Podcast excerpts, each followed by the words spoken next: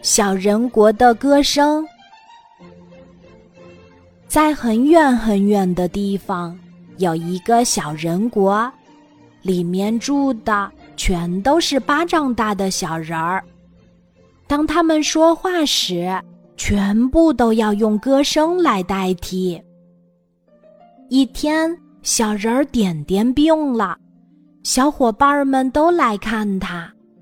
大家在他的病床前放声唱起了歌。鲜花送给小点点，歌声送给小点点。病痛呀，很快就过去。点点的笑容是那么甜。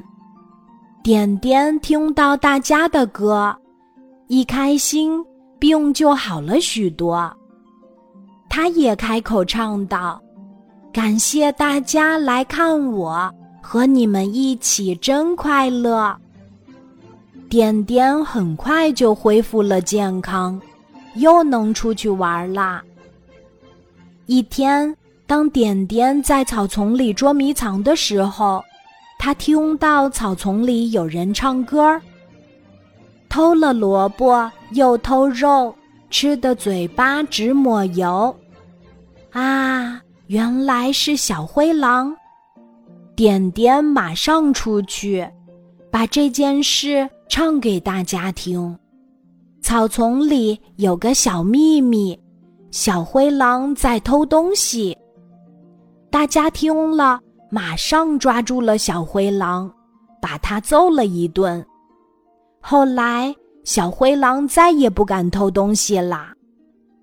生活中可以缺少很多东西，但却不能缺少歌声。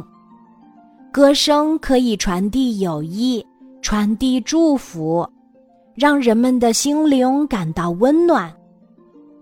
小朋友，记得把歌声献给爸爸妈妈和小伙伴们，他们一定会很高兴的。